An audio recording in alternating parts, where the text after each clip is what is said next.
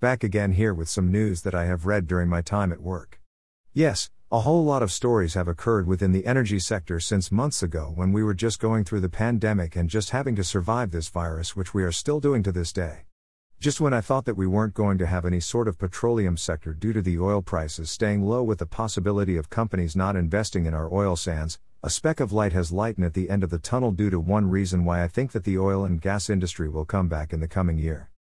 The reason is that the oil price has increased in the last couple of days and I think will only increase in the months ahead. The West Texas International WTI, has gone up to about $75 slash barrel and has gone down just a bit, which are signs to me that we are going to have our economy thrive with energy companies looking into this and eventually coming back to Alberta to invest again. But this isn't a one day affair since the money that gets made has to be used to pay off its provincial debt, which I think is huge due to some cancellations of some projects such as the Keystone XL pipeline and other pipelines. While we can celebrate with the oil price going up, I am not so sure about the gas prices since they have gone up as well and about to go up in the months ahead due to certain economic conditions.